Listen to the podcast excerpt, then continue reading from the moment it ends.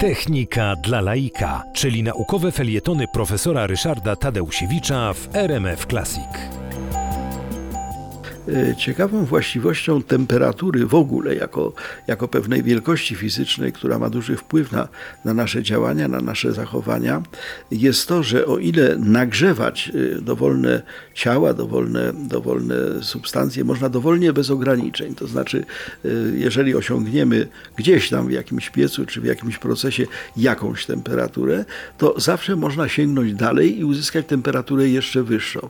To samo widzimy patrząc w kosmos. Są oczywiście gwiazdy o przeciętnej ciepłocie, takie jak nasze Słońce, ale są olbrzymie gwiazdy, które, które no, mają temperaturę wielokrotnie wyższą i e, świecą o wiele bardziej jaskrawym, e, bardziej e, białym światłem niż nasze Słońce, bowiem właśnie w górę nie ma ograniczeń. Każda temperatura, która powstała bardzo wysoka, może być przekroczona i będzie przekroczona w taki lub inny sposób. Natomiast z drugą stronę droga jest krótka stosunkowo, dlatego że okazuje się, że istnieje tak zwane zero bezwzględne.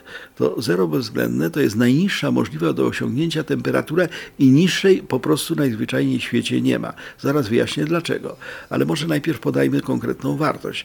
Mianowicie ta najniższa możliwa temperatura, najniższa możliwa w całym kosmosie, ma dokładnie wartość minus 273,15 stopni Celsjusza, a więc zaledwie niespełna 300 stopni dzieli nas od najzimniejszego miejsca w kosmosie, najzimniejszego miejsca w ogóle no, we wszechświecie.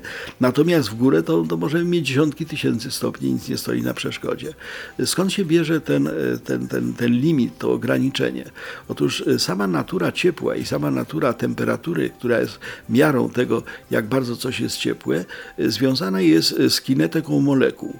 Ciało jest tym cieplejsze, im szybciej poruszają się cząsteczki będące w jego składzie. W przypadku powietrza są to cząsteczki latające swobodnie, w przypadku wody byłyby to cząsteczki, powiedzmy, właśnie tego płynu. Również w ciałach stałych, metalach na przykład, wibrujące cząsteczki, wibrujące atomy wprawiają w drgania tak zwaną sieć krystaliczną i im większa amplituda tych drgań, tym ta temperatura jest wyższa, tym to ciało jest gorętsze, tym możemy mówić o większej ilości ciepła.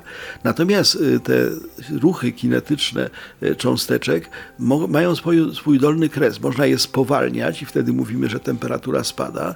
Można je bardzo spowolnić, wtedy mówimy, że jest ogromnie, ogromnie zimno, a wreszcie te cząsteczki staną, po prostu przestaną się poruszać. I to jest właśnie temperatura zera.